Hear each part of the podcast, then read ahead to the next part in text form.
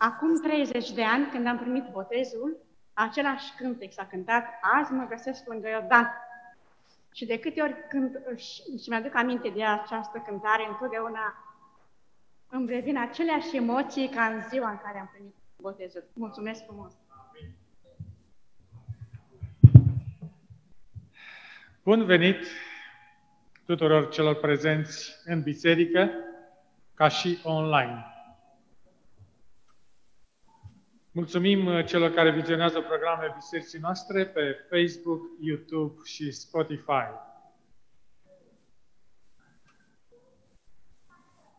Shant vaneken, scriitor american, a fost cunoscut mai ales pentru cartea sa autobiografică Un har sever. El scria: considerasem creștinismul ca pe un fel de bază. Nici nu l-am acceptat și nici nu l-am respins pe Iisus, întrucât nu-l întâlnisem niciodată. Dar a venit și momentul întrebării. Să-l accept pe Mesia sau nu? Întrebarea era, de fapt, dacă să-l accept sau să resping pe Mesia.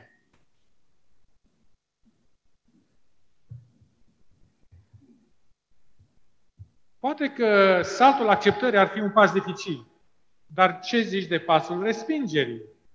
Atunci ar trebui să trăiesc cu gândul îngrozitor că l-am respins pe Dumnezeu.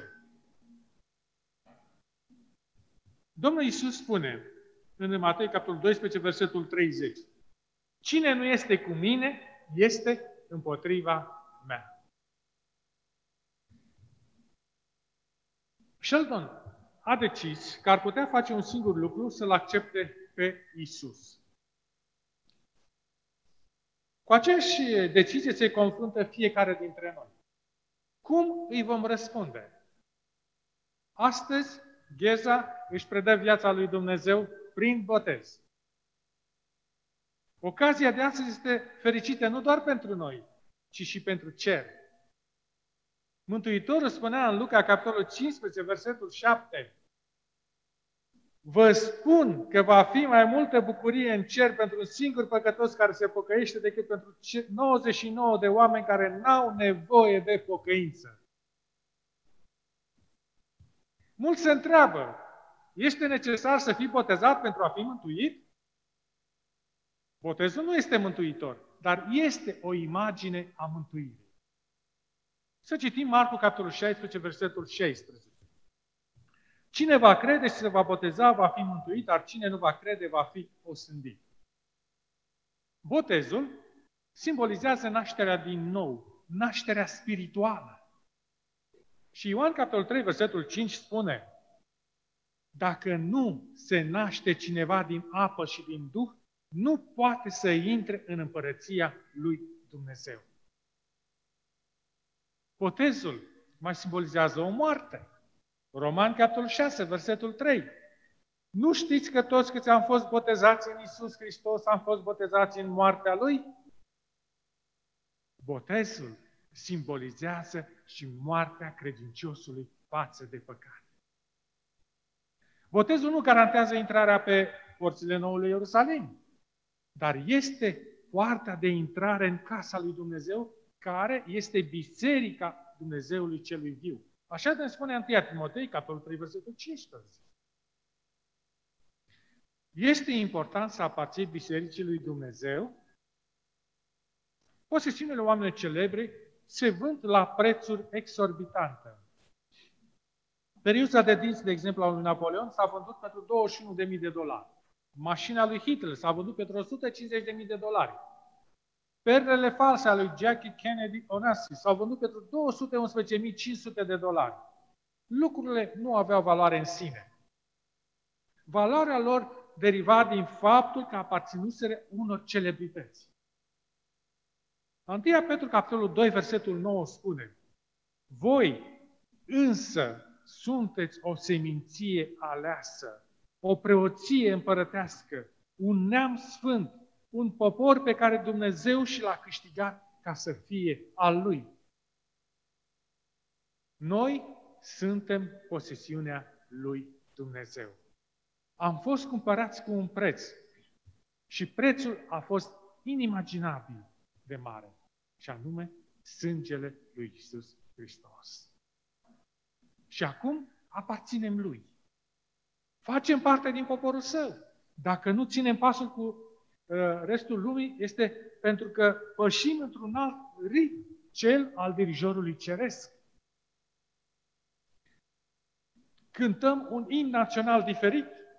Loialitatea noastră este față de un alt steag. Pentru că adevărata noastră cetățenie este în cerul. Prin urmare, botezul este important. Este atât de important încât Iisus a mers pe jos 90 de kilometri pentru a fi botezat de Ioan. Și Gheza a făcut 97 de kilometri pentru a veni la Toronto, pentru a fi botezat pentru Iisus. Cum trebuie făcut botezul? Unii spun că prin stropire, alții prin imersiune. Să citim Coloseni, capitolul 2, versetul 12. Fiind îngropați împreună cu el prin botez. Botezul biblic arată spre o îngropare. Doar botezul prin imersiune întrunește această cerință biblică. Marcu, capitolul 1, versetul 10.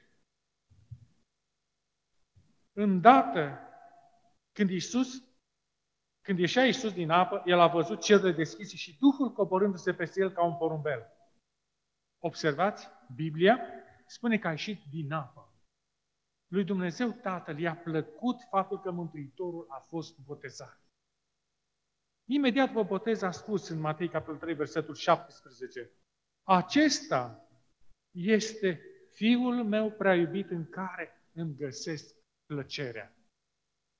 Lui îi place când și tu ești botezat în același mod.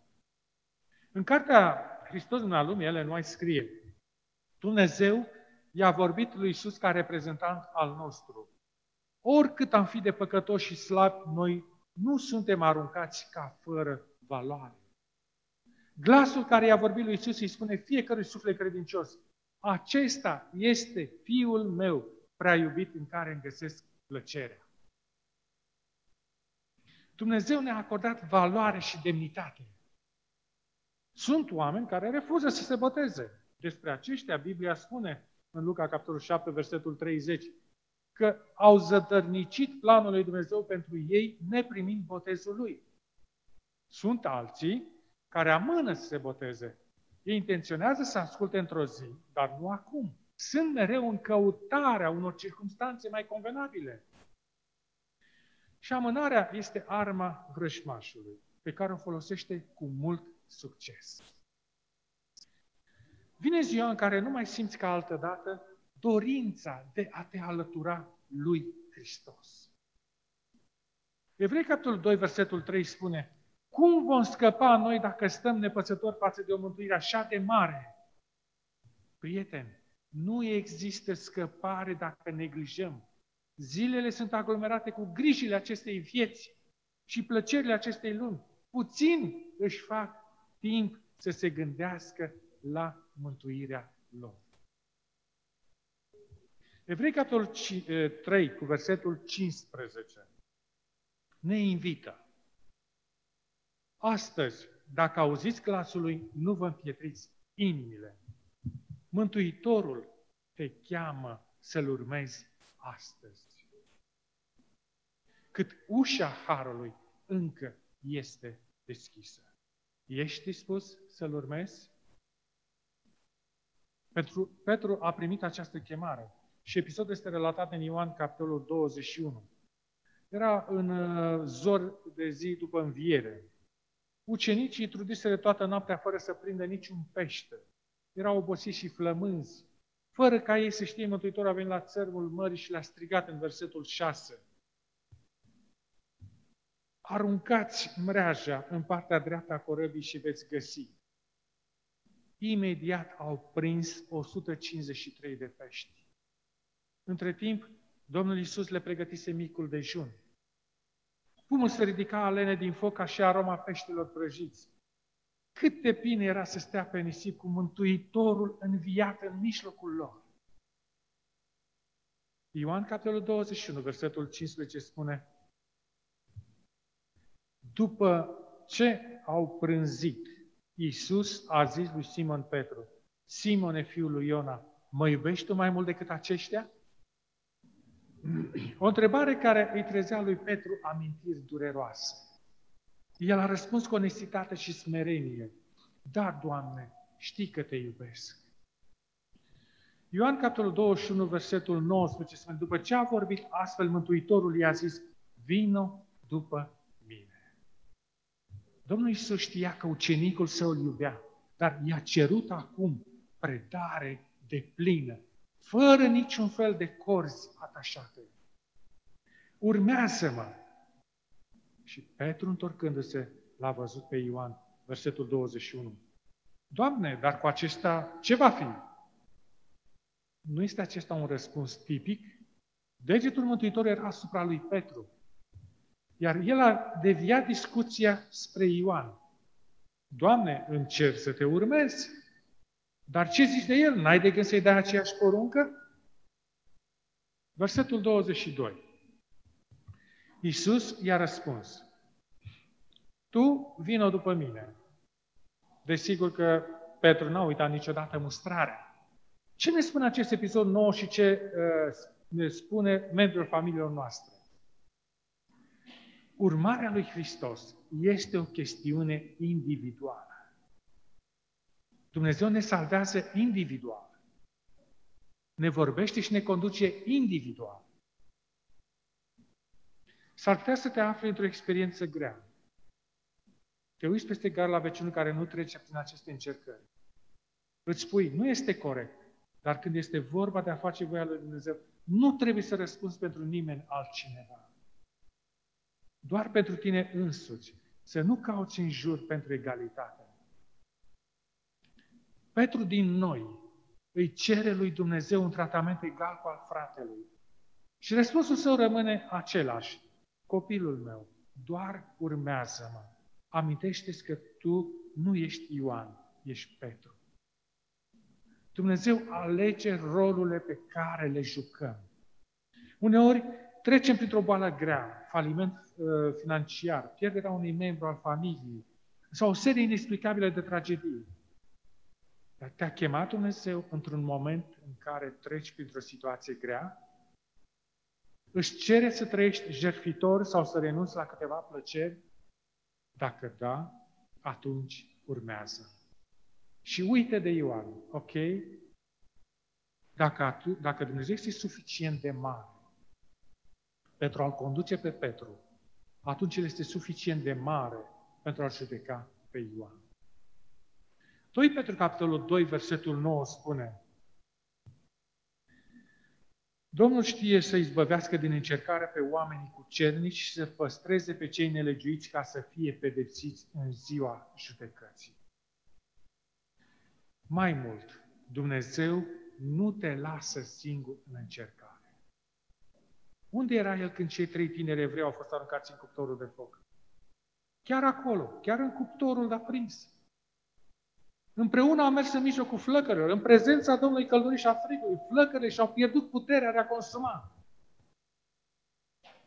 Unde era Hristos când 2 ucenici descurajați se întorceau la Emaus după răstignire? Luca, capitolul 24, versetul 21, redă cuvintele lor. Noi trăgeam nădejde că El este acela care va izbăvi pe Israel. Dar cu toate acestea, iată că este a 3-a zi de când s-au întâmplat aceste lucruri. Femeile care văzuseră mormântul gol al Mântuitorului au povestit aceste lucruri. Dar spune Biblia, cuvintele femeilor îi se păreau basme și nu le credeau. Luca, capitolul 24, versetul 15.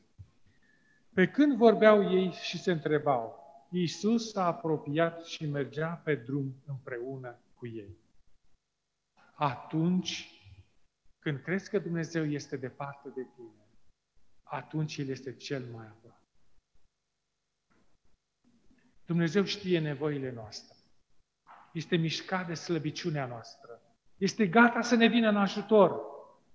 Și la timpul Lui o face. Friedrich Buechner Scrie o poveste în mare parte adevărată. Teddy Schroeder avea 11 ani în 1929 când a început marea recesiune. Părinții lui se strădeau din greu să facă față acelor timpuri tulburi. Tatăl își pierduse serviciul. Lipsurile au dat naștere la certuri în familie. Perioada recesiunii a avut un impact profund asupra lui Teddy. Dar din acea perioadă o scenă i-a rămas profund în minte. Într-o zi, s-au dus la Oceanul Atlantic, împreună cu bunicii. Pentru Teddy, cel mai bun moment al zilei era să înoate cu tatăl lui. Tatăl a spus că a venit momentul în care Teddy poate înnota până la geamanduri. Și acestea erau la o distanță mare față de țări.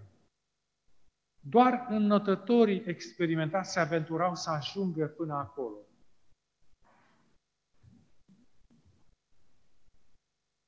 Lui Teddy îi se părea destul de înfricoșător. Însă dacă tata a spus că el poate, atunci va putea.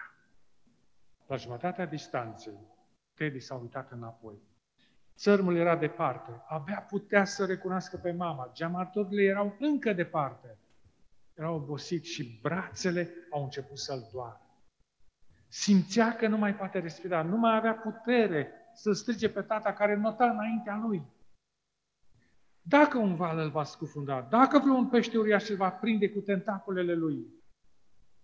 Chiar când gândea aceste lucruri, tata s-a întors și a fost lângă el și i-a spus: "Ce îi zice dacă te-ai prinde de mine?" Teddy s-a prins de gâtul tatălui și așa au notat împreună. În acele momente, Teddy știa că nu era niciun loc din întregul ocean în care să se simte mai în siguranță.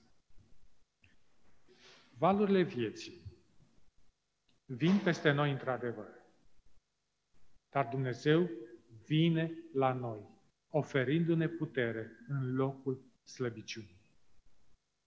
Vine să ne salveze și să ne ducă la locul de siguranță. Dragostea Lui refuză să ne lase să ne scufundăm. Nu este niciun loc din întregul univers unde să fim mai în siguranță decât lângă El. Merită să-L urmezi pe Hristos? Să citim Marcu, capitolul 10, versetul 28 la 30. Petru a început să-i zică: "Iată că noi am lăsat totul și te-am urmat." Iisus a răspuns: "Adevărat vă spun că nu este nimeni care să fi lăsat casă, sau frați, sau surori, sau mamă, sau tată, sau nevastă, sau copii, sau holte pentru mine și pentru Evanghelie, și să nu primească acum, în veacul acesta, de 100 de ori mai mult, case, frați, surori, mame, copii și holde, împreună cu prigonii, iar în veacul viitor, viața veșnică." Dumnezeu să ne ajute să-L urmăm astăzi și în fiecare zi. Amin.